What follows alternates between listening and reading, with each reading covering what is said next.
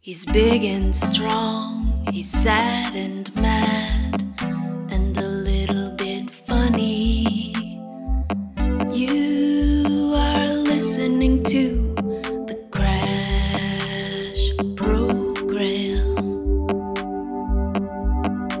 Crash Barry here. Today on the show, we have another episode of Disinfomaniacs, where we look at the recent coup d'etat that went down in the Maine GOP committee with Christian nationalists now in charge of the party's direction. The Crash program remains ad free thanks to support from listeners like you. Visit crashbarry.com for details on how to support our work. Now, on with the show. Disinfomaniacs is a podcast about the liars, the grifters, and the fascist charlatans intent on destroying democracy. We will be reporting on how their propaganda trickles down to negatively impact local communities. We are here to expose, debunk, and pre-bunk the disinfomaniacs. Welcome to episode two of Disinfomaniacs. This is Crash Barry. I'm joined by my colleagues, internet dude and free speech advocate Nathan Bernard, How's it going? and historian, political analyst, and chud hunter, Andy O'Brien. What's going on? Today, we're going to be discussing last week's election of a new leadership committee at the Maine Republican Party. Now, normally, I think this sort of meeting would probably be very boring. However, this year, the status quo went out the door, and the incumbent chair faced three, I guess you could say, firebrand or insurgent challengers from within the rank and file. Andy O'Brien, first of all, tell us a little bit about the incumbent and why she faced multiple challengers. Uh, Demi Kouzounas is a dentist from Saco who was first elected chair of the Maine Republican Party in 2017. Uh, and she's always struggled to keep a balance between the mainstream Republicans and the hardcore right wingers in the party. Uh, she has often come under fire from the far right nationalists uh, for being part of the swamp, but it's kind of more style than substance. She's just as right wing as the rest of them, really former Maine GOP vice chair Nick Isgro, who is pretty hardcore Christian nationalist, said she worked against him, particularly in his attempts to have the state party intervene in an internal struggle among the UMaine College Republicans to support the really kind of white nationalist wing's claim to leadership. But this past election, Governor Mills trounced former Governor Paul LePage by 13 points, uh, and Republicans failed to win either congressional seat or either house of the state legislature. Uh, Republican turnout was quite weak across the state. GOP activists were livid that Kouzounas uh, blamed GOP losses on national trends beyond the party's control. So there was a feeling that the party had become too top down and only focused on candidates at the top of the ticket rather than helping elect new blood.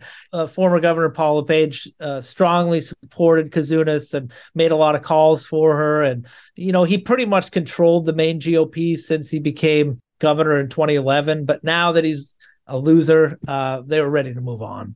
Okay, well, to set the stage just a little bit more, we're going to find out exactly what happened at this meeting from a person who was there. It's the brand new vice chair of the GOP. You are about to hear the voice of Sam Bridges, an 18 year old, that's right, 18 year old college freshman from the town of Guilford, nestled on the banks of the Piscataquis River, population 1,200, about an hour north of Bangor. This is Sam Bridges telling us what happened. So many of these meetings uh, many people, such as myself, would find entertaining and exciting. But to be 100% honest, they're quite often procedural, and that's it. Uh, not not too exciting. Uh, a week ago, Saturday though, was revolutionary. You know, I had people that were talking to me, and they said they hadn't seen meetings like that since 2012. Uh, realistically speaking, it should have been a guaranteed vote for Demi to win re-election as our chair and Shane for vice chair. But there was a lot of, I guess you could say, unrest in party leadership. Uh, let's see, you had Guy Lebida, Heidi Sampson, Joel Stetkis, and Demi all running for the position of chair. And as time went on, what should have been maybe a 10 minute process turned into close to an hour. I, I could be wrong in my time frame, but there was a bunch of logistics on the rules on whether or not Heidi could actually run for the position. So, given everything that happened there, all of a sudden she got up, gave a passionate speech, or we all thought she was going to still fight for the position. No, she decided to say, hey, if you were going to support me, not going to tear the Republican Party apart, give your votes to Joel Stetkis. After that, Guy Lebida gets up and basically gives a more lighthearted version of that speech and pledges his support to Joel Stetkis as well. So Joel and Demi, it comes down to a head uh, head to head race between those two individuals. Two great candidates. Joel wins with a landslide. None of us expected that. It was there was a lot of, I guess you could say, healthy tension in the room. It felt like fair competition rather than um, infighting and hatred. Uh, that's it's it's a really easy way to put put it.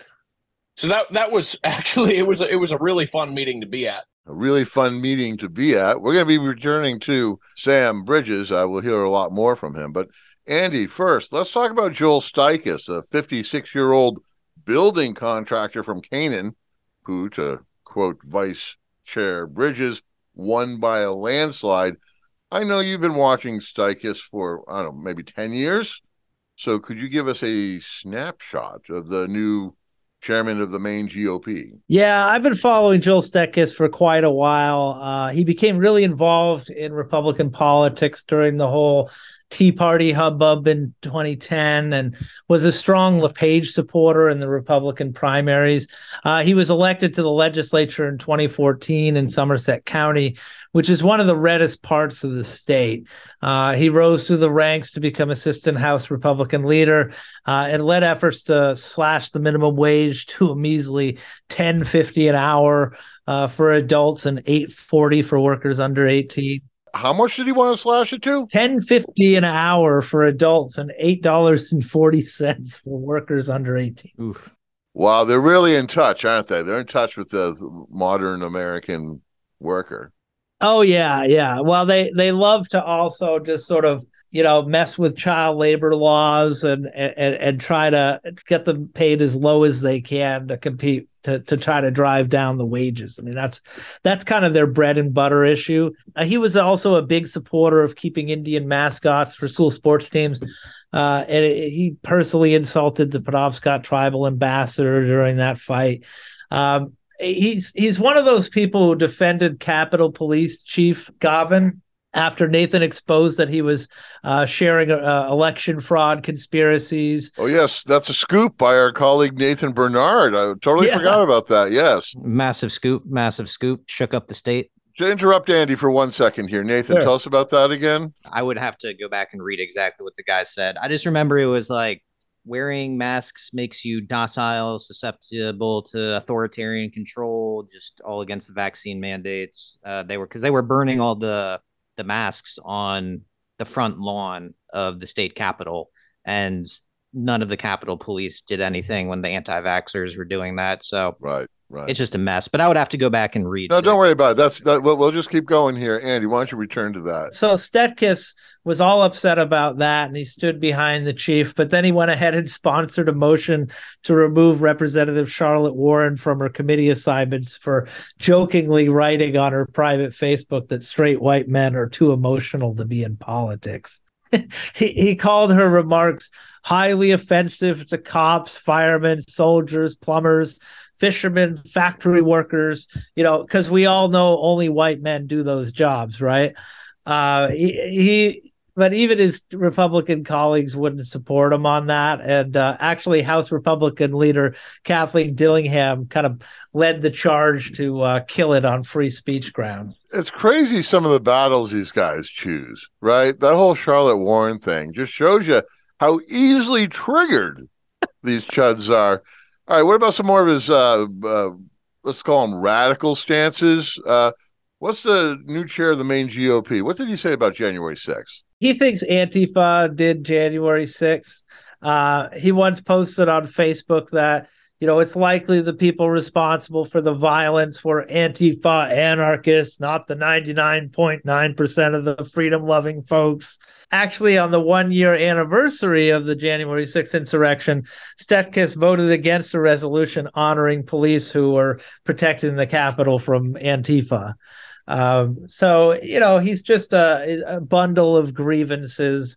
Um, and it, half the stuff he does is just posturing and not actually meaningful in the legislature. And disinformation. I mean he's spreading disinformation there what about with COVID vaccinations? What was he doing with that? Yeah, I mean, he was a speaker at conspiracy rallies, like the one where Representative Heidi Sampson, who was his opponent uh, in in the GOP chair race, uh, she claimed that Governor Mills was the reincarnation of Nazi doctor Joseph Mengele. He'll post what he calls PSAs about people who he knows who have developed serious medical conditions like loss of eyesight, and he'll blame that on the COVID vaccine and tell people to stay clear of this madness. Uh, just incredibly irresponsible and dumb. I mean, there's been a number of Republicans in the past couple years who have died of COVID and refused to get the vaccine, uh, but they never learn. What's his uh, stance on gay and lesbian and trans issues?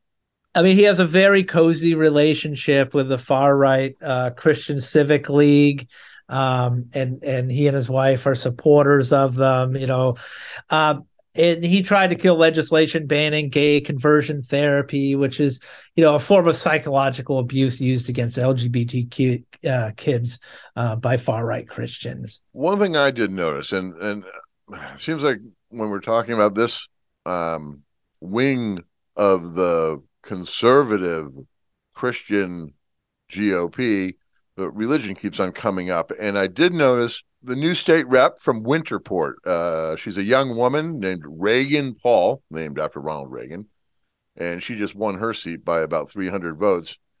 Uh, as we're finding out, many in the GOP identify as evangelical Christians, and I know the, the new GOP chair identifies as a born again Christian, and end timers. They're all from end times churches. So, anyways, Reagan Paul, she's a devout Christian. She has a degree from Jerry Falwell's Liberty University. One of her jobs is she's the coach of a Christian high school's girls basketball team. Anyways, her response to the victory was, and I'm quoting here, that Joel is, quote, the watchman we have been waiting for and someone to stand in the gap. He is the watchman we have been waiting for and someone to stand in the gap.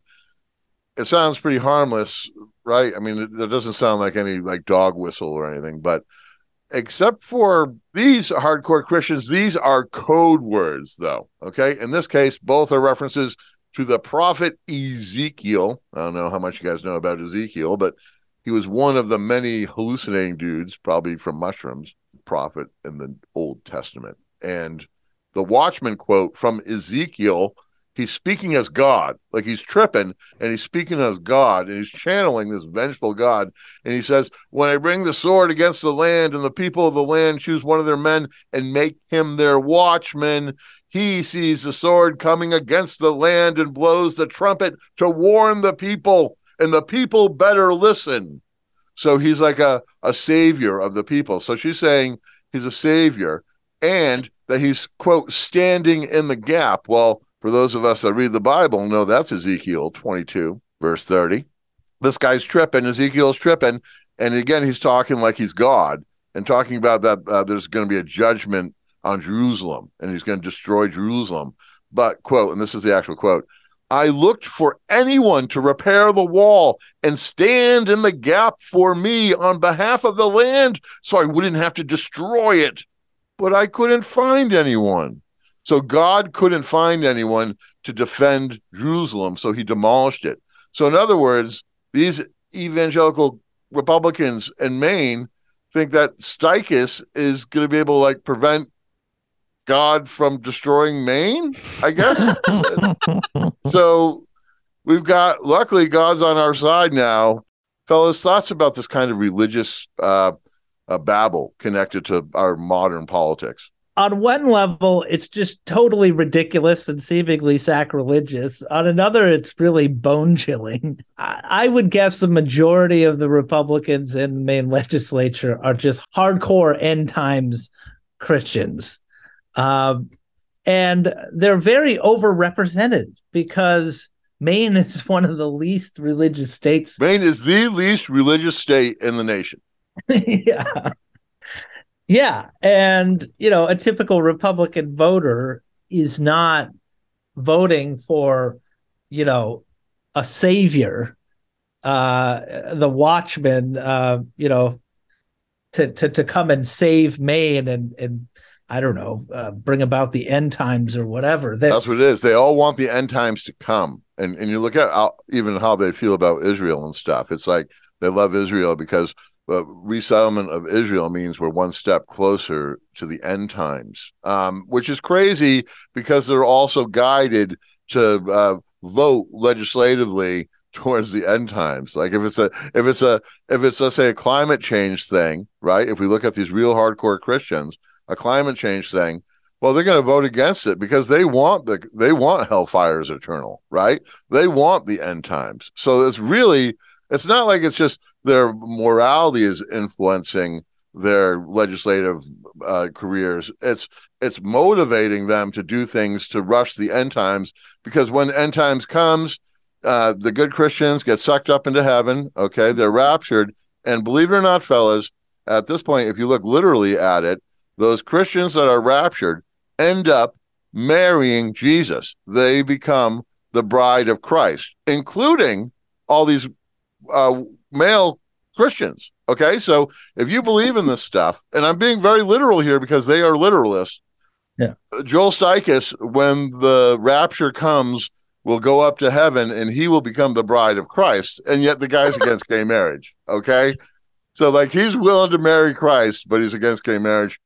It just reminds me of what a Republican friend told me who was heavily involved in local Republican Party politics there was a legislator running for I think state senate up in Piscataquis County, and he was putting like Bible verses on his on his uh, literature, his campaign literature, and my friend was like, "Dude, don't do that." And he's like, "What? You know, we're we're godly people," and he's like. No, because the average redneck who votes up there is going to think you're going to take away his porn. And I don't think a lot of people really realize when they're voting for these people that they're just nuts religious zealots. And, and you know, we have an overlap here. If we look at the uh, Venn diagram of the Republican right wing right now, uh, we have the religious zealots, and they're mingling with the QAnonsters, and they're all with the anti-vaxxers, and they're all with the uh, you know uh, anti-abortion people. Nathan, I, I'd love to hear a little bit about State Representative Heidi Sampson, who threw all her votes over to Joel, as we learned uh, from the vice chair, telling us that Sampson just gave her votes to Stetkis and then he won. So Heidi Sampson, State Rep Heidi Sampson, I know you've reported on her. Uh, what can you tell us about her? First time I ran into her was around July 2021. Uh, when several prominent anti-vaccine conspiracy theorists hosted Sampson uh, at a Belfast rally in um, that was Christiane Northrup, who's from Yarmouth, uh, Kevin Jenkins. Uh, both of them were named two of the 12 most influential spreaders of vaccine misinformation on social media. Uh, so they were huge promoters of the vaccine conspiracies, and Sampson was kind of their champion in Maine. Uh, the event that happened in Belfast, I mean, when Sampson went to that, is far right event. Uh, and this was the same time when COVID cases were just surging across the country. I mean, in Maine, there was something like 170% increase in cases over the two weeks uh, before the rally was happening, uh, which brought the total in the state at the time, the case count up to 70,000. So this was like the peak of the COVID pandemic. Lots, lots, lots of people in intensive care a real strain on the healthcare system in Maine. It was as bad as it gets. And uh, not only were there anti vaccine conspiracy theorists like Christiane Northrup or this guy, Kevin Jenkins, there were Holocaust deniers, uh, anti Semites like Robert David Steele, who since has died uh, after this Belfast rally. Uh, and before Sampson even attended this rally, the Beth, Beth Israel of Bangor had released a statement condemning Sampson's involvement in the rally, uh, condemning Robert David Steele. This is Beth Israel of Bangor. Says Robert David Steele has repeatedly expressed anti-Semitic views and praise for Holocaust denial in the past, and on his blog, which we will not link to. Uh, Zionists are accused of perpetrating the COVID hoax. So, again, it's just all wrapped up. You talk about Venn diagram; it's all wrapped up in anti-Semitism, science denial, and Sampson's all in on that stuff. Um, I mean, even not at this rally, but uh, I remember because I attended the rally to cover uh, this rally in Belfast. Uh, Sampson was handing out pamphlets for a forensic audit of Maine's 2020 election results. So it's again, it's it's all kind of wrapped together. It's the election denialism, the anti-Semitism, Holocaust denial, anti-vaccine conspiracy theorists, all kind of jammed into this really sweaty, hot kind of um, you know town hall place in Belfast. Uh, so yeah, it was it was not a good scene to say the least. Um, you make it sound so comfortable there. Uh, I know that yeah. you were sent to several of those. We forced you to go to those, guilted you, I think, into going to a couple of them. Andy, if I recall right, didn't the guy that died, what's his name? You just mentioned him, Steele. Is that his name?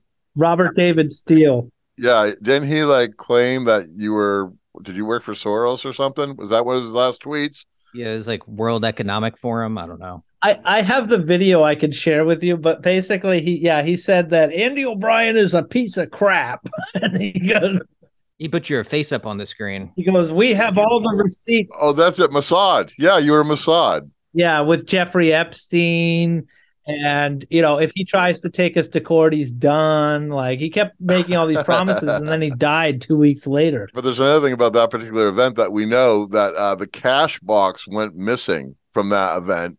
I talked to the police man. chief about it. I got to confess, I didn't do my due diligence and follow up on it. But at the time, it was under investigation because they passed the hat, they had all the money in the cash box, and then the cash box disappeared. So who knows who stole that? Yikes. so that all happened in Belfast. She holds this, she participates in this huge uh, vaccine conspiracy, Holocaust denial, election denial event in Belfast. A month later, and Andy had kind of noted this before, but this was her big make national news for being an anti vaxxer uh, event. Uh, she puts together an event August 2021 at the Augusta State Capitol building with several other GOP lawmakers, Joel Stetkis included, um, who now is the head of the Maine GOP. Um, and this was to protest at the time. Uh, Governor Janet Mills recently announced, again in August 2021, COVID 19 vaccine mandate for healthcare workers. So, folks that are working in hospitals treating people with COVID, it's probably a good idea those folks are vaccinated um, so that when they're helping sick people, they don't give them COVID. Uh, this was just asking that healthcare providers, which already require their workers to be vaccinated against measles, Hep B, other infectious diseases. The mandate at this time was going to include uh, the COVID vaccine on that list. And this was a huge violation of individual liberties. Um, it was you know oftentimes in her speech it was framed as a you know government experiment uh, which you know, she likened to the tuskegee uh, you know syphilis study where african americans were duped into participating in a biomedical study by us government under the false pretense they had received health care and treatment. Um, and in that case after being deliberately untreated over 100 study participants died from complications to syphilis. New laws were developed to protect human biomedical research participants because of that atrocity. And uh, to Heidi Sampson, the same thing was happening with the COVID 19 vaccine. Um, during her speech at that event, Sampson said that Mills' mandate was a government ploy to illegally test this experimental COVID vaccine on unwitting citizens. She described Mills as and this is what Andy had noted. She said Mills was the reincarnation of Nazi doctor Joseph Mengele, who performed deadly medical experiments on Jewish people in concentration camps during the Holocaust. Her exact quote uh, that started hitting national news cycles because every all these people at this event were having Nuremberg trial, Nuremberg code signs. Do I need to remind you of the late 1930s and into the 40s in Germany and with Josef Mengele? What was it? A shot. And these were crimes against humanity. And what came out of that? The Nuremberg Code. The Nuremberg trial. Informed consent is at the top, and that is punishable. Violating that is punishable by death. So, without saying "let's kill Mills," that's what they were saying. Let's These people have no do shame. something. No shame. Yeah, no shame. And at the end of that event, they were actually. I remember I was standing next to a guy. Uh, was two people away from a guy wearing Proud Boys gear, and it's one of the last speakers uh, everyone's riled up. They're like, all right, let's start marching. Let's go to the Augusta Capitol. Let's march. And everyone's kind of looking around because this is, you know, after January 6th has happened. Like, oh, oh, are we doing this? Like, we're going to have the Maine J6 uh, event here? And the guy next to me turned to his friend. He was like, nope, not again. I was at January 6th, not doing that again. So it was like, yeah, it was, it was a mess. But that, um, that, that kicked, that kicked Sampson up into, uh, you know, uh, national news territory uh, with all the same claims that all these folks were making man- that you know mandatory vaccinations violate personal liberties when uh, there's plenty of cases in US history where the state had to enforce mandatory free vaccinations uh, that benefited a vaccinated citizenry would outweigh um, you know individual liberties because it's a public health crisis. So the more vaccinated you are, the safer the citizenry is. There's more benefits to that than uh, your freedom or whatever.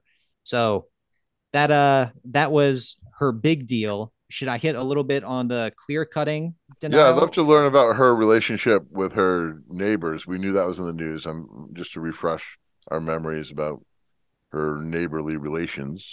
Yeah, she uh, frames herself in interviews leading up to this election uh, for the Maine GOP chair that she is this deal maker. She can build a great coalition. She's a problem solver. Uh, but actually, she's none of the above. Uh, when deemed with uh, even her neighbor, she can't have a good relationship with. Um, for all these godly folks, love thy neighbor like you love thyself. In Sampson's case, uh, she did not. Uh, state lawmaker right now, Heidi Sampson, is actually facing a lawsuit from her neighbors.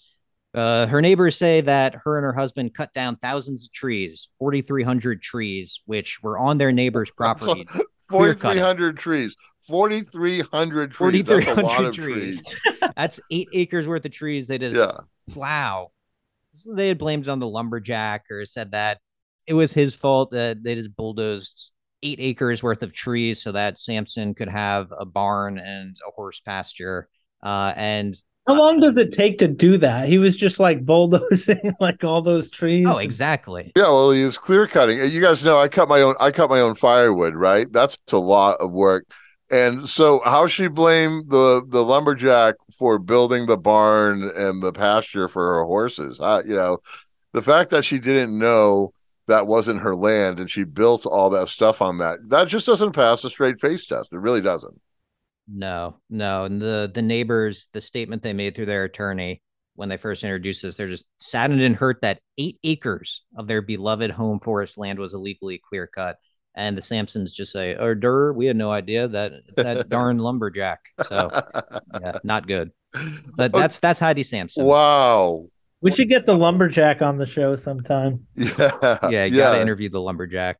Well, she's a piece of work. Uh, what I find most interesting, though, about this alliance is uh, between Stetkis and Sampson is now that united that extreme, wacky right wing of an already far right, wacky right wing is going to be running the next slate of candidates for the GOP, which to me that's going to be another failure during the next election cycle, right? Uh, Andy, didn't Maine voters already reject this kind of extremism? Yeah, I mean they they poured a lot of money these far right groups uh, into, um, you know, trying to paint Janet Mills as a groomer, and over sexualizing children and all this nonsense. And it failed miserably. People just, I mean, I, I went and did a lot of campaigning, knocking on doors. And the only time that ever came up was when people were like, these people are crazy. Like, what are they talking about? They're obsessed with like, like sexualizing children and pedophiles and stuff like they're not talking about like actual issues that are happening um, and you know I, I think that basically what happened with the republican party is when they did the uh, their autopsies is they did two things on on demi's side uh, she just said well these are national headwinds there's nothing we could do about it and to some degree she's right you know there was the uh, overturning of Roe versus Wade, which really galvanized voters. They had lower turnout, um, which doesn't say much about the candidates that they were running in Maine. Um, and there's also the local uh, right wing media, like the Maine Wire and uh, Larry Lockman of the Maine First Project. Their complaints were they didn't double down on uh, the anti trans stuff and grooming stuff and all that um, and they think they should have gone at it harder and that Mainers would have listened. But I didn't hear anybody. I went to a lot of conservative doors and I didn't hear that at all. Um, so I think they're just totally out of touch and they're increasingly this kind of echo chamber where they're talking about all this stuff that nobody knows anything about. You know, they're like, oh, you know, Hunter Biden in his laptop, and look at this, this child sex tape kind of looks like Hunter Biden in this picture. And if you look at this, I've got a bunch of these videos uh, on my phone, and that proves he's a pedophile. So you don't want to vote for Joe Biden. Like people don't, people think that's crazy. And they ignore the Catholic priests that are molesting uh, kids, and they ignore the Boy Scouts and Cub Scouts of America, right? I mean, we know who the molested, we the the Southern Baptist Convention, we know the Jehovah Witness uh, congregations. That we know there are these child uh, predators out there, but they're like pointing at like um, you know Tom Hanks.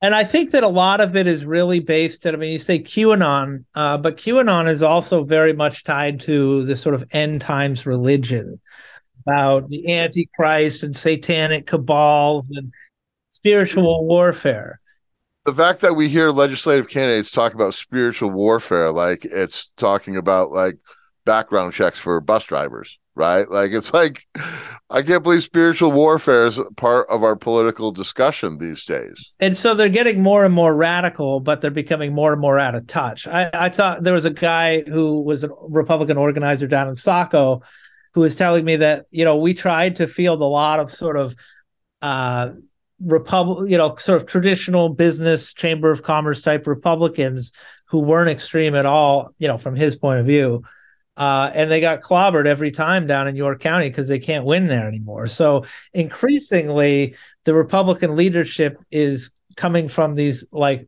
out of the way places like Canaan or Somerset or you know uh, Piscataquis counties that are far right strongholds, and they're totally out of touch with where most of the population base is in Maine. Again, the least religious state in the United States of America.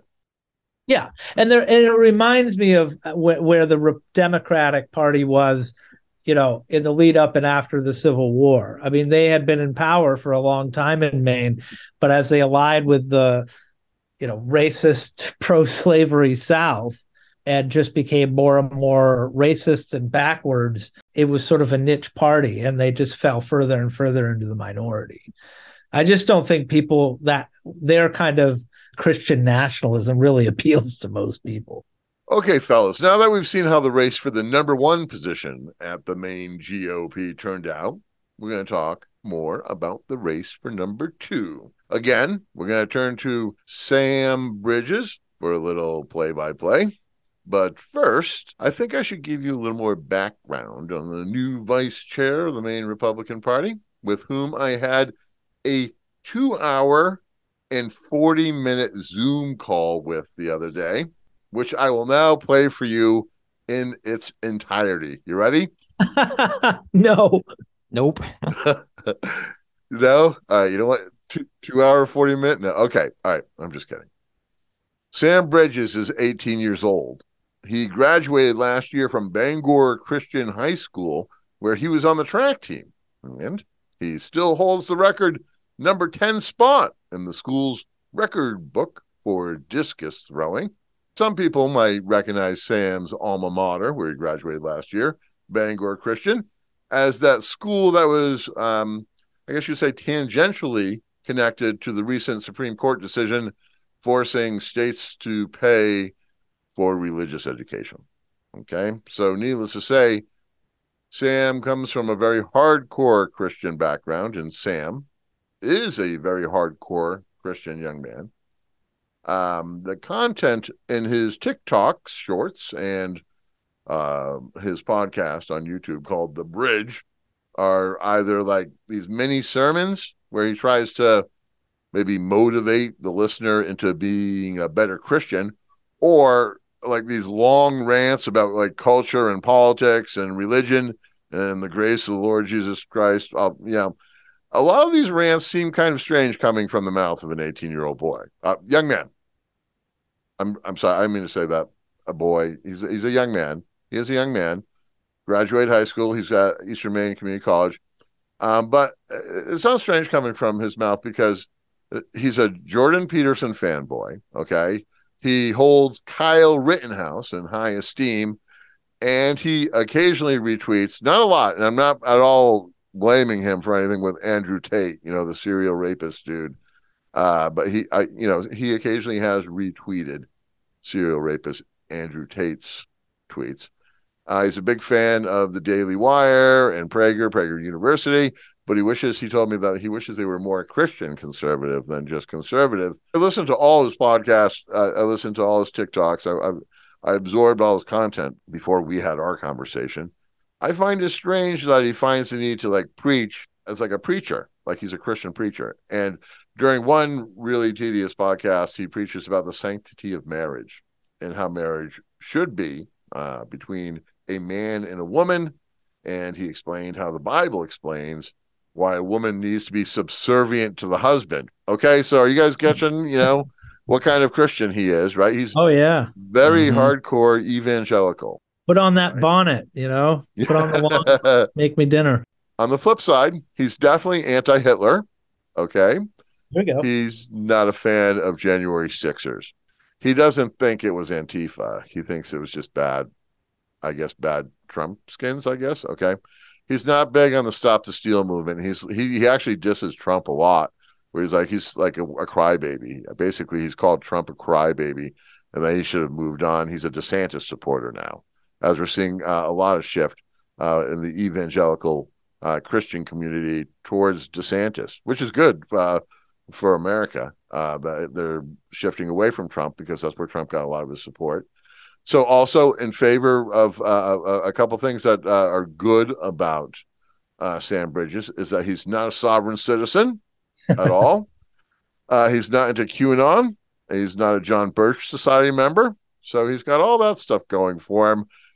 However, he does have other issues, and we'll return to his cultural warfare uh, in a couple minutes here. We're going to get back to his, his warfare stuff. But I'm curious to hear from you guys. Uh, so far, what's your response to uh, what I told you about Sam Bridges?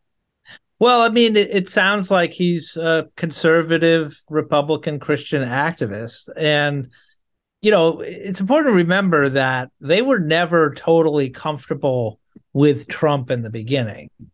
Uh, in Maine, Ted Cruz actually won the primary.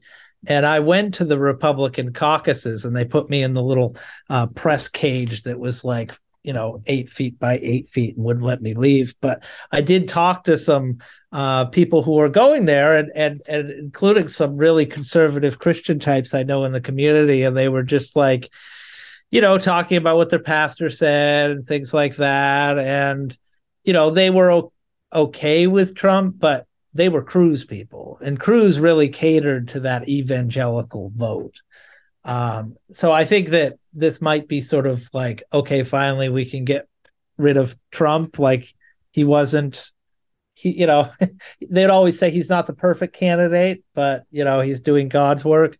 Um, and now they can finally move on from him. Yeah, I think it's just a sad state of affairs that as we're checking the pros and con boxes of these conservatives, anti Hitler is like, wow, well, he's anti Hitler at least, or we see that he doesn't believe the most absolutely deranged conspiracies of QAnon that you know, like at least he doesn't think Tom Hanks runs a sex cabal in the Cayman Islands or something. I mean, it's just the bar is so low for these people at this point that we look at things like only retweeting Andrew Tate, uh, a human trafficker and alleged serial rapist. Oh, they only retweeted him a couple of times. Well, you know, it's just I think it's a sad state of affairs uh, when that's when that's a win for a conservative these days. So I don't know how someone gets like this.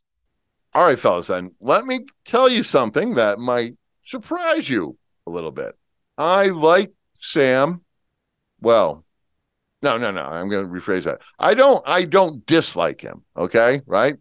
Um, that's a little bit better. And uh, you know, like I have no interest in hanging out with him and smoking a blunt with a dude or bringing him sailing or anything like that. But like uh, Nathan just mentioned, so many of the people that we report on are so abhorrent that we have to talk about whether or not they're Nazis.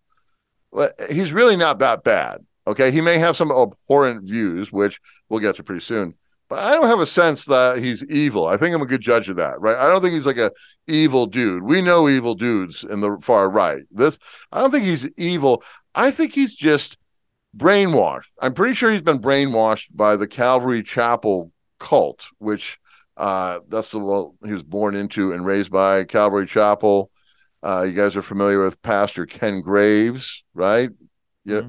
So eh, the the church that um, Sam's family goes to is a splinter church, but in a positive way, almost like what they call church planting up in the Highlands, okay, Dover Foxcroft area of Calvary Chapel. So he's very familiar with Ken Graves. And I actually say he, kind of sounds a little, there's a little bit of Ken Graves in when he's preaching, uh, his oratory stylings. He's like if Pastor Ken Graves and uh, Christo fascist movie theater operator and preacher John Linehan got together and had a baby, right? So it's like the baby of Ken Graves and John Linehan as a preacher.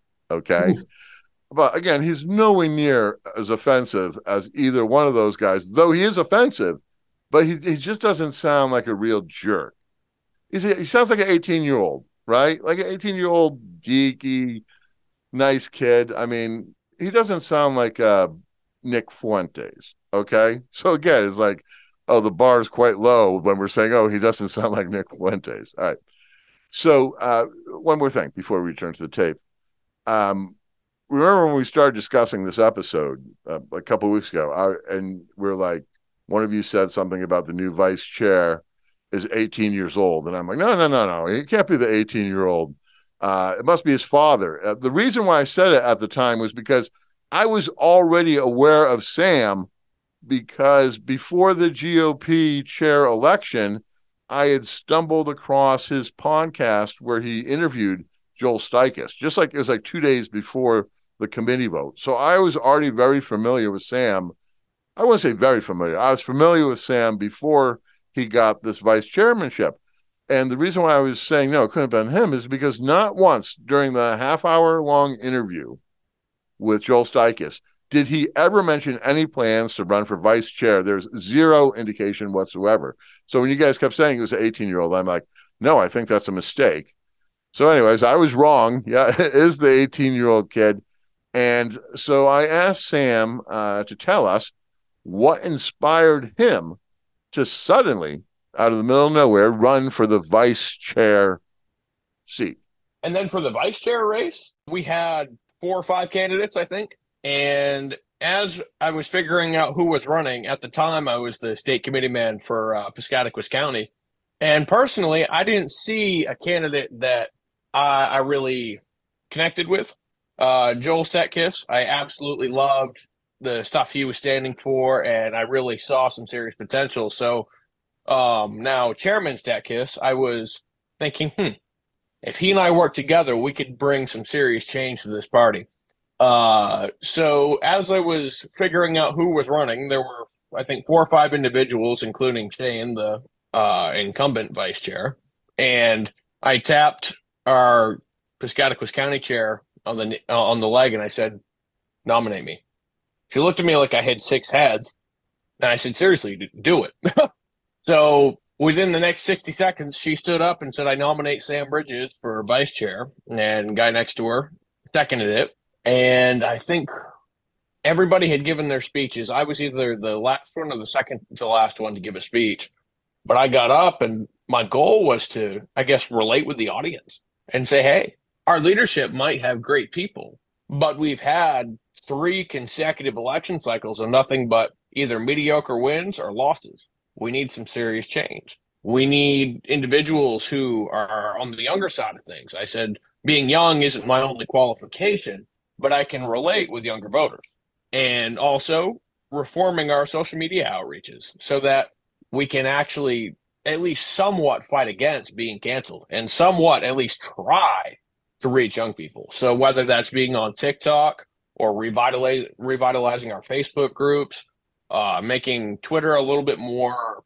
Uh, yes, you're going to have the tweets like Biden's lost touch with America, but also having posts that I guess show a little bit more positivity. Uh, both sides are very guilty of being extremely negative, and it would be nice to have some posts that says such and such Republican legislator did such and such.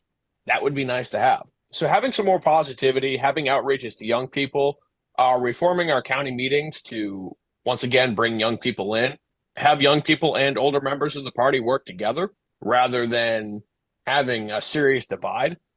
You know, a lot of people think there aren't any uh, young Republicans.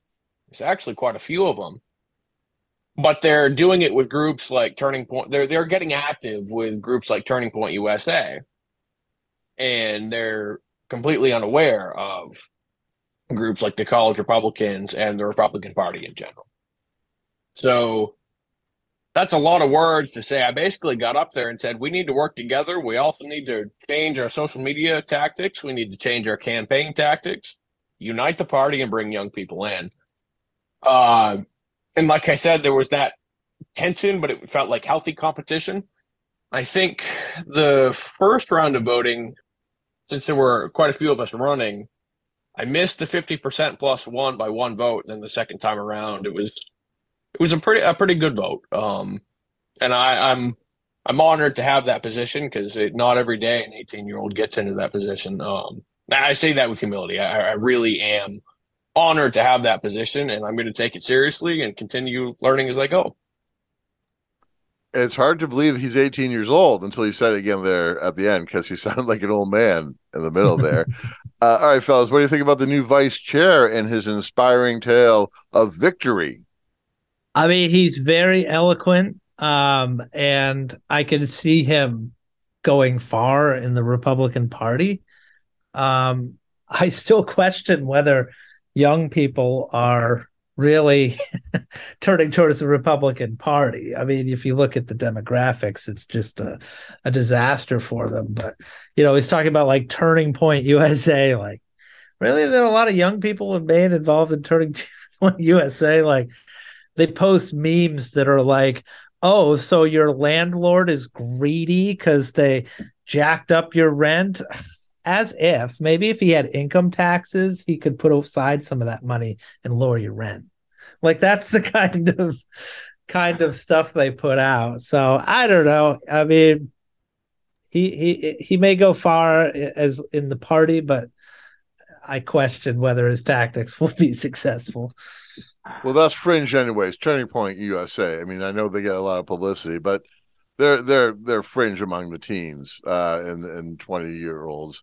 Uh, Nathan, any thoughts on uh, uh, the new vice chair's, uh, I guess, uh, origin story? Yeah, I mean, he's definitely eloquent. Like Andy said, doesn't sound like he's 18, sounds closer to 50 or something. But I just, there's not i mean all the stuff he says about social media or whatever i don't think there's any doubt that republicans need to tap into younger folks in their voting base or to pull them into the republican party. But i don't think doing mini sermons on tiktok or doing long-winded sermons on youtube is really the way to go about that. I don't i don't think that's going to attract a zoomer or get them excited about hopping on board for the republican party. Uh, i think like andy said maybe this he has a bright future ahead of him uh, for his own gain because he's the only young person it seems like in these meetings. But uh, yeah, nothing about that seems um, seem nice in theory, I guess. But yeah, I don't, I don't, I don't vision a Zoomer popping on TikTok and be like, "Wow, this 18 year old is giving a sermon." Yeah, this is for me. I think, yeah, that's the driving force. I mean, I think young people are much less inclined to uh, join a religious group or be affiliated with a religion in this day and age, and you know, it's certainly not a a super strong rallying cry. But hey, maybe that's not the case. I don't know. But um, well, well, his numbers, his metrics for his own stuff, his TikTok and so uh, they're not they're not giant by any stretch. Right. And but he's not wrong about a lot of the stuff that he says, but it doesn't matter that he's not wrong. I think it's a lost cause. A, a lot of things. But here, hold on, hold on. I got. I see. There's one thing he left out. He was called by God to serve as the vice chair when I started looking over the GOP, I guess you could call the social media response to the 18 year old taking the vice chairman's job, I stumbled across a couple posts by John Linehan, the lunatic Ellsworth preacher movie theater owner, and this other dude, and they they claim that Sam told them, uh, and this is a quote that Sam said, according to these guys, but they post on uh, in these groups, when the names were being read for who was running, I felt God calling me to do it. Okay, so he neglected that that little point there, right? Oof. So I asked him about it. I think it was he that posted that God called you to this role. That God came to you and said to you, uh, "You need to be vice chair." Is that accurate? Uh, I would say it's was a, a personal conviction and confirmed by God. So I'm not going to say it was God came to me in a dream and it was thou shalt run for vice chair. It was actually, you know, I think a lot of people think God speaks in always these huge, profound ways. Yes, God can speak in those ways, but he also can speak in a lot more simple terms. Okay, so I'm always wary of anyone uh, that claims to be divinely inspired. Um, Uh, and remember, what he told the Christians was a little bit different than what we said. He said, but when the names were being read, he felt God calling him to it. Uh, fellas, am I too sensitive when it comes to this kind of claim? I mean, I've never felt called by God to do anything.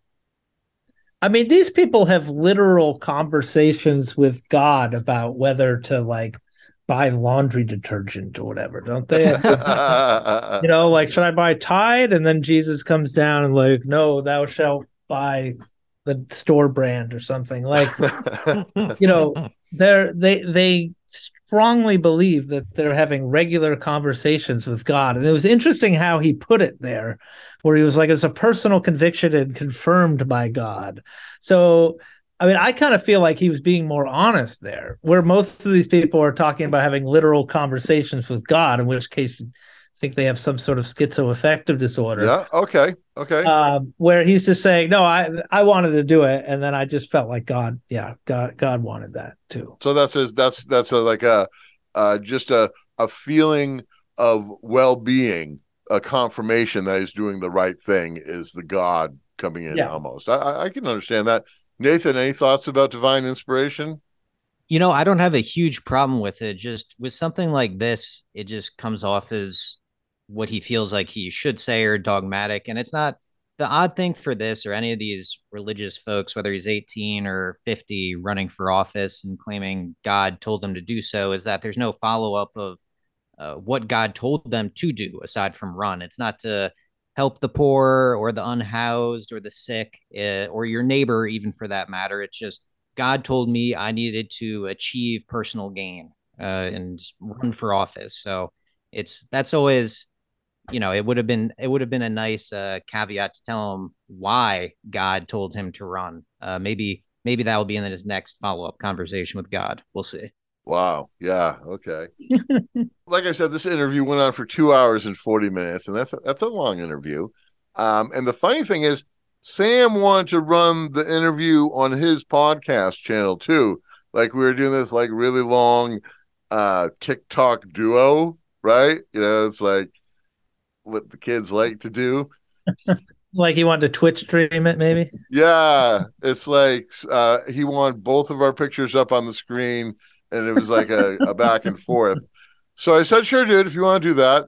And uh, but it turns out since the interview was two hours and 40 minutes, he decided against it because you know our I gotta admit our freewheeling conversation really didn't fit his format. And as you hear what else we talk about, it, it really doesn't serve his cause. So uh, again, as you can imagine, I've told you what his media diet is like and his upbringing and his education and his church. He he spews off the right wing and disinfo talking points like he's channeling Ben Shapiro, right? It's like everything from Black Lives Matter destroying cities across America to you know the need for voter ID uh, or to bring God back into the schools or making God mainstream. That's one of his sayings or having Christians decide the morality and legality of other people's lives. So basically, he believes uh, in a theocracy, right? And he proudly claims, get this, he proudly claims to be a Christian nationalist. Hmm. and he believes that America is a Christian nation. Uh, so it's no surprise he's vehemently anti choice when it comes to abortion and as I mentioned before, he doesn't believe in same sex marriage. On a public policy level, you know, if you want to look at the the party stance, there's a general consensus that we have to water down our party platform in order to win. Guess what? We've been watering it down for a while, especially here in Maine. So I hold those values of traditional marriage. I mean, in Genesis, right in the beginning, Adam was blessed with a woman, not another man, you know. So I, I look at it, yes, I hold those religious values and I will be as loving to those people that don't hold those values, but I'm also going to be open with them. They may not be popular, but I will be open. He sounds like uh, Jimmy Stewart, Jimmy Stewart, the actor. Like it's it's it's like and another thing. Um, yeah. But he's totally. I mean, here's the thing: he's telling the truth. He's telling us what he believes. Right? He's he's very honest about it. So yeah. at least we know what he stands for. Any thoughts on the vice chair's same-sex marriage stance? Well, what I think is interesting is that this is just an example of how all of the kind of chamber of commerce business you know country club conservatives have been driven out of the Maine GOP um, unless they're you know total chuds um, and what's replaced it is just christian nationalism so now they can just like freely just espouse those views and call for policies that would you know, create some kind of theocracy in Maine and not really be challenged on it anymore. Like he's talking about how they had to water down their platform and all this other stuff. And so now I shudder to think what the next platform is going to look like. I mean, during this whole thing, when he's getting elected, like Susan Collins uh, has a representative on the board of the Republican State Committee. And so, like, there's been a lot of talk about in the grassroots about trying to cut Susan Collins out, and a lot of the, you know, the the the mainstream conservatives and people who work for the party are like, no, don't do that. You know, you know, they want to replace her with somebody like this kid. Yeah, Sam um, doesn't um, like Susan Collins. No, no, they hate her. He was a fan of LePage, but he dissed LePage for uh, not milking abortion issues more. Yeah, yeah. So and and so I what what's interesting is this past election really brought those people to the forefront because for a number of years they weren't talking about gay marriage and then all of a sudden this last election and and still they're talking about oh you know gay groomers and all this other stuff and anti-trans stuff and it's and it's back with a vengeance like i haven't heard anything about how tax cuts stimulate growth Right. No, no, no, no discussion of like balanced budgets anymore. Right. Yeah, it's like, I remember like we, the, the debate used to be like we need tort reform.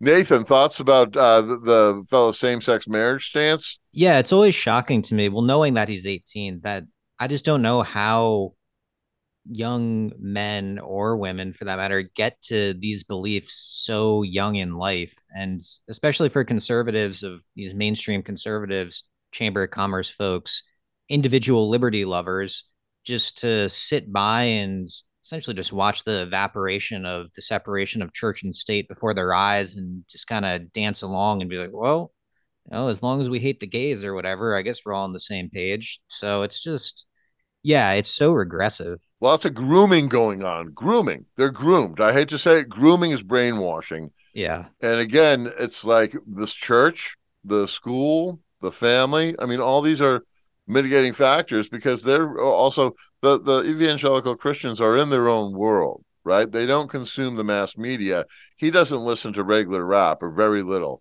He listened to I, I didn't know what it stood for when I was listening to him talk about music with another uh, friend of his but it's Christian rap. I, I, I gotta be honest, I didn't even know Christian rap existed. Right, I'm not Oh, yeah. connected to that scene.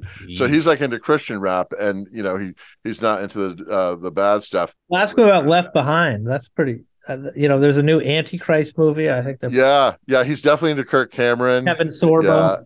Yeah, yeah, he's into all that. Well, I, I'm just going to repeat what he said in that last quote there. Quote, uh, and I will be as loving to people who don't hold these values, right? Which sounds nice. Hate the sin, love the sinner. Yes. Which sounds nice, but it's probably not really how he was acting in real life. Okay, you guys remember in episode one of Disinfomaniacs when I went kind of hard on that Maine millionaire inspired by Matt Walsh to launch the anti trans referendum? Remember, I was kind of mean to him, right? Uh, Yeah. I didn't want to be mean to this kid, right? Like, I mean, he's a young fella. And I was kind of hoping maybe he wasn't as indoctrinated, perhaps, as the millionaire, and that maybe he could see the light if I didn't yell at him, if I was a little more gentle. But the month before he won the vice chair, he launched a pretty, I guess the word would be offensive, offensive against the Center Theater, which is a great theater in nearby Dover Foxcroft. Okay, it's a it's really the cultural center of. They've done a lot of great events over the years. They show awesome movies, screenings, very charitable, totally on our side. Uh, you know, they have a really really positive bent about them. And the Center Theater was hosting an 18 plus drag show featuring the delicious drag divas, a drag troupe from Bangor. Okay, so it's 18 plus. It's in April and at the theater and there'd be a bar i guess a cash bar. You have to be 21 plus but everything over 18 and of course uh, even though it's over 18 drag shows uh, bring out the worst chuds and the worst in chuds. So that includes it appears my new pal sam. All right nathan um, i sent you a link. Could you read the facebook post that the vice chair made via his podcast, uh, the Bridges page. And now this was before he was the vice chair. Sam posts DF stands for Dover Foxcroft. I propose a new meeting. DF, drag free. The fact that Center Theater is willing to endorse this type of behavior is sickening. All businesses that sponsor Center Theater should withdraw funding from them immediately. Any individual who has purchased tickets from them should obtain a refund and go to Bangor instead. Join the bridge today to fight against the sickening ideologies that are accepted as inclusive. Delicious drag divas have no place in Dover Foxcroft, and it is sad that our local theater is willing to give them a home. So that's what he has to say about uh, the divas, the drag divas coming to Dover Foxcroft. Yeah. And, one of the things I brought up uh, frequently in this conversation was like, I thought these Republican chuds were all about like my freedoms, my freedoms, my freedoms. And it's like No. it's for their freedoms, but the drag queens and uh, the people who love drag queens don't have those same freedoms, right? I mean, it's, it's a contradiction in, in their philosophy. But it, They get upset by rainbows. You know, like whenever they see rainbows now. the queers stole the rainbow from God. That's actually a legitimate argument. Yeah, they'll see rainbows in like you know kindergarten teacher's classroom and have a meltdown about it. You know, it, a lot of these people remind me of like the people from Footloose. You know, trying to shut down drag right, the dance. Like- God. It's the devil. But the thing is, he wasn't just spouting off on his own Facebook page. Uh, that was his podcast Facebook page that Nathan just read. And along with some other local chuds, they started a Facebook group um, to cause trouble for the theater and for the drag show. And For some reason, Sam was compelled to visit other posts about the drag show, and he posted messages like this one. I'm, I'm going to ask Andy to read here. Could you read the comment that he made on the Center Theater's post about the event? Yeah, he called on God to smite them. Uh, delicious drag divas. I am praying that God's people will do his will. Right? Doesn't that sound like smiting? Nathan, Oh, does yeah. that sound like he wants some smiting? He wants some serious smiting for sure.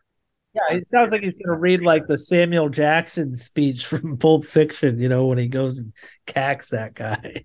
Sam would insist we're we're we're misinterpreting his words. Okay. Oh, sure. Yeah.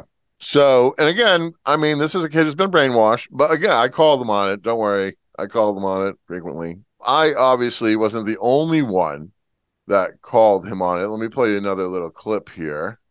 I had some people come to me that I respect quite a bit. They were able to give me some assistance on messaging. And so I realized, okay, yes, I, I was vocal and we actually changed a lot of our rhetoric because I realized, oh, that kind of had a guns a blazing approach. And so we actually changed a lot of our rhetoric because I realized, oh, that di- you're right. That didn't necessarily have a serious loving tone. And so we changed it to, okay, let's actually try to reach out to these people and be loving. So I agree. That was not presented in such a loving manner. And our goal was to once again spread love and reach out to these people and make people aware of what was happening. And so, with a lot of the people we reached out to and a lot of the people we talked to, we realized, oh, there's a chance here to minister. So we, we changed our messaging and we all got kind of convicted on, all right, let's let's slow this down, be loving, reach out to these people, give a place where these people can be vocal, and make sure we're doing this in a way that reflects true Christian principles. So I will agree with you. Our original presentation could have been better. And that's actually one of the reasons I mentioned earlier that we learned quite a bit from this time around. So let's say something like this happens again, we'll be able to have much more of a, I guess you could say, a more methodical, well thought out approach of, hey, we don't agree with the position these individuals hold. Any reactions? Yeah, God told him he needs to stop the drag divas from going to Dover Foxcroft. It needs to be drag free. God told him this. It's just all I don't know. It, it's he says in one moment that he needs to spread love, but hey, if people show up and they know this is happening and they bring guns, which happens in a lot of these cases, well, we we tried. We we saw a chance to minister. So, yeah, God must have told him this, but it's just uh it doesn't it doesn't ring too sincere for me. Uh, and that paints a lot of his other comments in pretty unsincere way. So yeah, I hear you. I hear you on that. I, I want to ask you something though. I, I'm I'm wondering if I don't know this what I'm about to say, but I'm wondering if he's actually insulated from the idea uh, that there's not from the idea, from the fact that there's an increase in violence against uh, trans people, and that it's we've seen it in statistics. We know that's happening. And when I said that to him, he he honestly didn't seem aware that there was more violence against uh, trans people. That doesn't defend anything I'm he's saying. I'm just saying these these guys are kind of clueless. He's an 18 year old boy who really isn't aware of the world.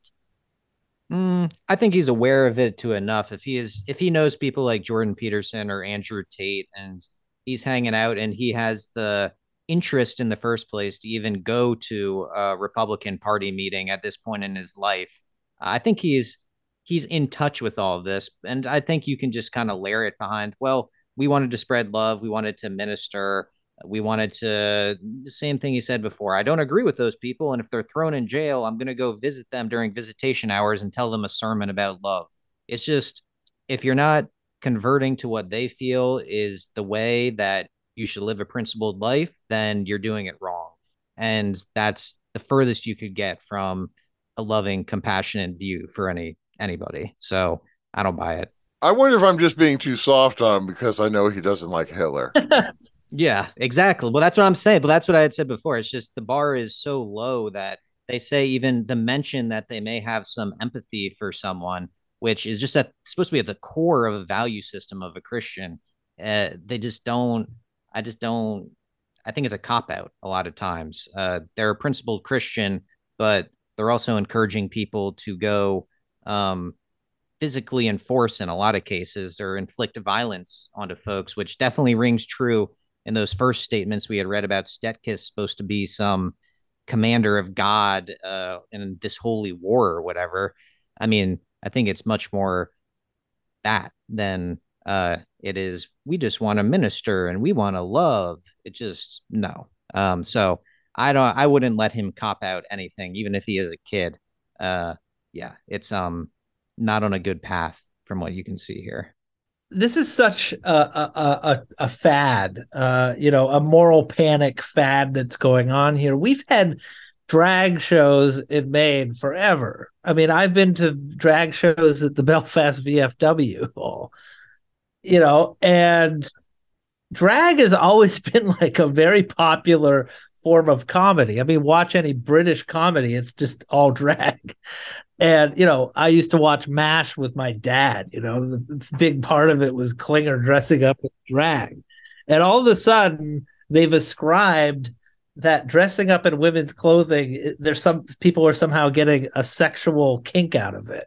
I tried to explain to him that Shakespeare, uh, in many of Shakespeare's plays back in the day, the actors that played the female characters were men, and he he stared at me like I was crazy. Like was... it's so weird though because it never like when I was growing up, like it was just it was it was because this whole fear of transgender people that they don't know the difference between a drag queen and somebody who's transgender. Right. Uh, another thing, I, I kept on asking him about this, and time and time again, he would he would say his problem with the drag shows that he was worried about the slippery slope, and I always hate that argument. For all, slippery slope argument is like the worst one. It's like the it's like the weakest argument. And secondly, he claimed that um, without any proof that drag shows for adults would somehow lead to drag shows for kids in Dover Foxcroft. so I kept on asking him proof, and while we're talking, he just kept on Googling, you know, because he has a separate laptop there. He's Googling and he's reading top entries. Well, I don't know what he Googled. It'd be like uh, problems with kids at drag shows, right? So he's just reading them off. And, and it's, I hate that because I'm very prepared for this. And that he's just like, he doesn't have the depth to have a, a rejoinder to these, the question about it, right? So he's just like, he reads something from Fox News and then he, he reads this piece from the, magazine Reason, the libertarian magazine, right? And he reads me the headline like it's just a fact. And he goes, The fight over kids at drag shows is a classic moral panic. Wait. right? Andy, you just said it, right? He said, The fight over kids at drag shows is a classic moral panic. That's the headline and the reason. And he keeps on reading from the piece. And I suddenly realize, like, yeah, he doesn't wow. know what a moral panic Ooh. is. exactly. He thinks it means that we need to panic Damn. morally over something, right? It's saying the exact opposite of what he was hoping to. Yeah. right. Okay. So just one more thing.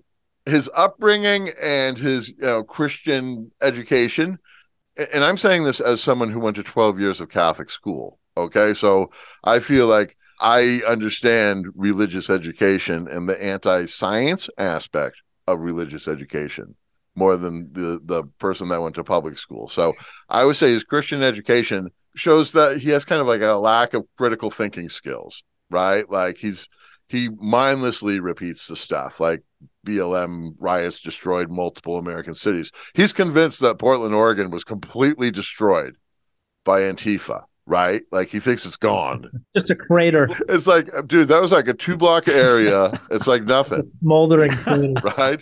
But he's like, oh no, they destroyed the American cities. I'm like, what American cities did they destroy? You know? And like all this violence. And so, and then, but the disinformation trickle down, the spread thing is even more than just the, you know, BLM stuff or public health. Okay. So, he believes COVID vaccine is dangerous. And you can see this on one of his podcasts. He claims that two doses of uh, the COVID vaccine, the second one, when he took the booster, not the booster, the second shot, it triggered an epileptic seizure. And now, to be clear, he's epileptic, but he hadn't had a seizure in a couple of years. But he insisted that the vaccine caused the seizure. And you know, so you know, there's zero data. I want to be clear about this. No data, no evidence supporting any claims that the vaccine could be harmful to epileptics, could trigger seizures. There's nothing about that. Okay. But, you know, I watched all Sam's videos and TikToks beforehand, and he's always drinking a very large coffee. Like sometimes it's like a large coffee from Dunks, sometimes like it's a big mug. Sometimes uh, he's even having, he has a Moxie soda and a coffee going during the interview. So he'll have like two big beverages. He actually has a little fridge on his, in his, uh, uh, pod studio that has like cans of Moxie in it. So he's drinking Moxie He's drinking coffee all the time. Uh, he doesn't mix the Moxie and coffee together. He drinks them separately. He's just got them going like one's a chaser or something. So, anyways, uh, before our conversation, because I noticed that he drinks a lot of coffee, I did some research on seizures and caffeine, and it turns out like four just regular sized coffees is enough to trigger a seizure in an epileptic. And so, so I, so I said, "Hey, Sam, you know, know you drink lots of coffee. How much coffee you drink a day?" He's like, oh, I drink like three or four cups of coffee every day, and they're big ones. And then Moxie, oh yeah, I love my Moxie. And then I said, well, you know, I saw your thing about the vaccine and stuff. But I did the research, and that the excessive caffeine intake is probably the cause of your seizure, right? And he's like, no way. Because other people tried to tell me that too, but no way. It wasn't the caffeine. No way. I know. I, it was the vaccine, right? I'm like, okay. There's never going to be changing that, right? I'm not. Gonna, I mean, he believes the vaccine. So his mom and dad are vaxxed. He's he got both vaccines. He's not going to get it again.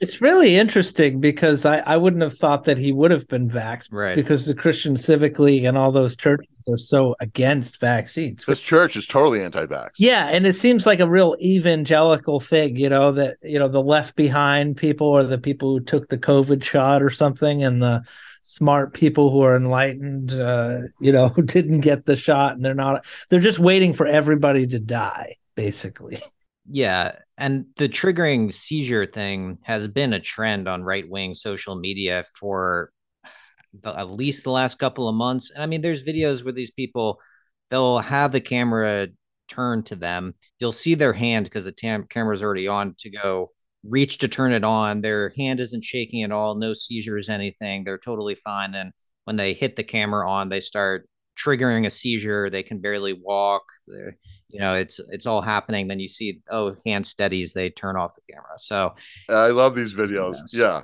Oh yeah. There's only a handful of them though, because I looked into that uh, separately. There's like maybe six or seven really good ones. There may be more, but there's six or seven of the good. I saw one with somebody drinking like a Heineken. Yeah, yeah, yeah. I've seen that one. And like when they're drinking the can, it shakes, and then they put it down, and their hand stops shaking. So there's all these mock ones of like a guy. He's got a pipe in his hand, and he's like hitting the pipe, and his hands all shaky and stuff. Oh yeah, I've seen that one. I've seen that. That trope of like the shaky vax effect. Ah, it's just like he's he's not immune to that stuff right and and and it, and it obviously fed because he did have a seizure i'm not saying he didn't have a seizure but i would say like probably had something to do with the caffeine uh, that's that's uh, but just, he's just anti-science too in that way right it's like doesn't matter science doesn't matter studies don't matter just listen to god god will tell us what what to do God is going to phone in soon enough, and he'll he'll figure it out. He'll have some sage advice. It's God after all. He knows what to do. Well,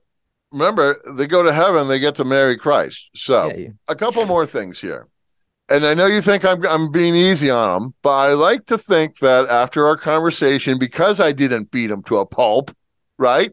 That maybe it seemed like it worked a little bit. Like maybe Sam did soften up a little bit, okay? Because after a bunch of prodding, and I mean a bunch, right? He said he'd probably be willing to apologize to the drag performers for inciting the mob on them. Okay. But he wasn't going to, he probably wouldn't apologize to the center theater people for insulting them because he doesn't like them. But he, he'd be, he's thinking about apologizing.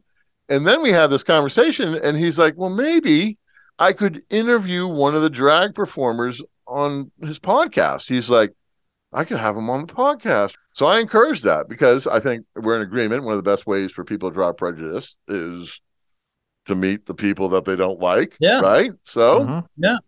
I'm thinking if he does a podcast with one of the people from the troupe, it might be a breakthrough, even if it's you know, Zoom to Zoom as opposed to face to face. So I think I'm going to follow up on that and see if he follows through with that. And then in another attempt to deprogram him, right, from this anti gay, anti trans religious programming, I offered to buy him a ticket to the show at the Center Theater in April when the Divas are scheduled to perform. And I said, provided you behave himself, right? And he promised he would, because uh, I want him to see that it's it's like entertainment. It's like song and dance. Like he thinks it's like a live sex show or something going on in there, right? yeah. yeah, exactly. So it's like I just think if he goes in there, I said, you know, as a journalist, you should go in there because he's got this podcast. You want to be experiential. You want to see this. You don't want to rely on Matt Walsh and Ben Shapiro to tell you what to think about this. And he seemed a little bit open to that. And I, so I said, okay, I'm going to get you this ticket. I'm going to get you this ticket. Several times I said that to him. And so I think he, he's open to the idea. And I, I could possibly even harass him into it because now we're friends, right? And we're friends on Facebook even. Wow. Hmm. But here's a funny bit, okay? I said, I'll get you the ticket. Uh, yeah, yeah, I'll get you a ticket. But I won't be able to get him a ticket for the actual date that he was protesting because guess what? All 264 seats at the theater for that first show is sold out. Oh, damn.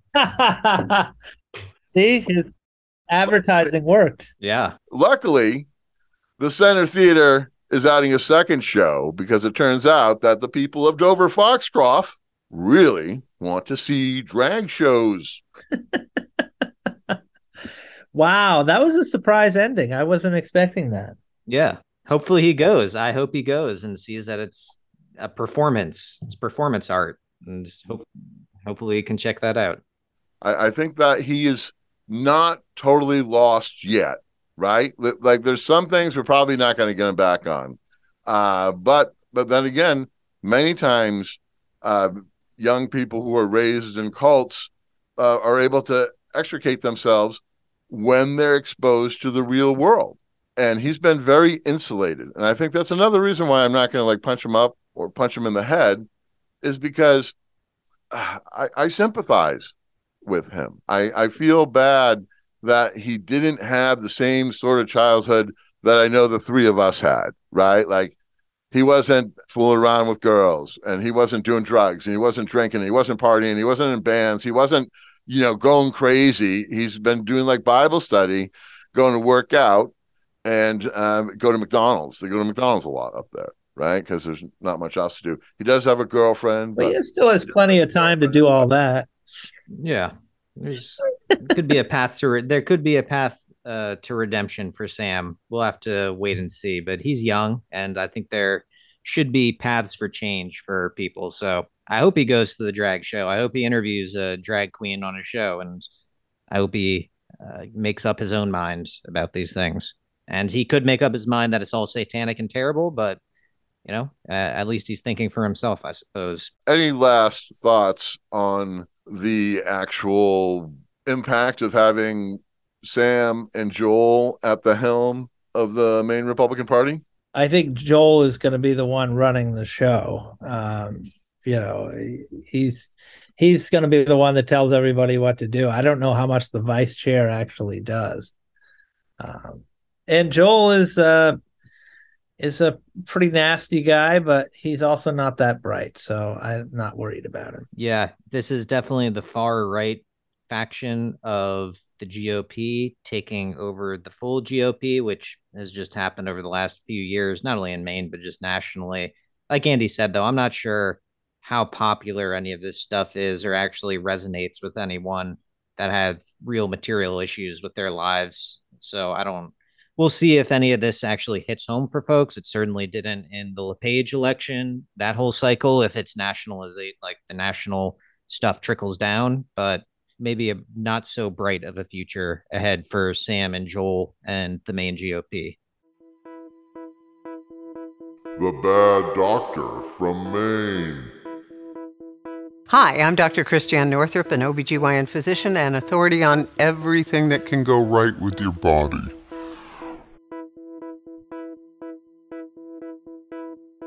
speaking of pantomime, uh, that's the word Charlie Ward uses. I'll, I'll be meeting him at the Clay Clark thing. I posted earlier, I think, uh, if I didn't, I'll go back and look, the trailer for Mikki Willis's latest pandemic movie. And what he said, what has tanked every movement he's ever been in, is infiltration and backbiting. And, uh, you know, just having our human unity compromised. So I've seen this uh, in, in the Christian community, um, you know, where if you're, you know, if you have a crystal and that's satanic, or if you use a tarot card, that's satanic. It's like, oh, come on, people. By your fruits you shall know them. So pay attention to the people that you are drawn to and that you know you can trust. Over the last three years, I have uh, found that the wheat has been indeed separated from the chaff. Thank you for listening. Help us out by subscribing and rating and reviewing wherever you listen. Also, you can help us by sharing on your socials and telling other humans about our show. If you want to further support ad free independent journalism, visit crashbarry.com for details. For instance, for just five bucks a month, you get bonus content, a sticker, and a signed book. Again, visit crashbarry.com to learn more. Next time on the Crash program, we'll be speaking to Grammy Award winning songwriter and Maine rock and roll icon, and my very good friend, Dave Gutter. I guarantee this will be a conversation you won't want to miss. He's big and strong, he's sad and mad, and a little bit funny. You are listening to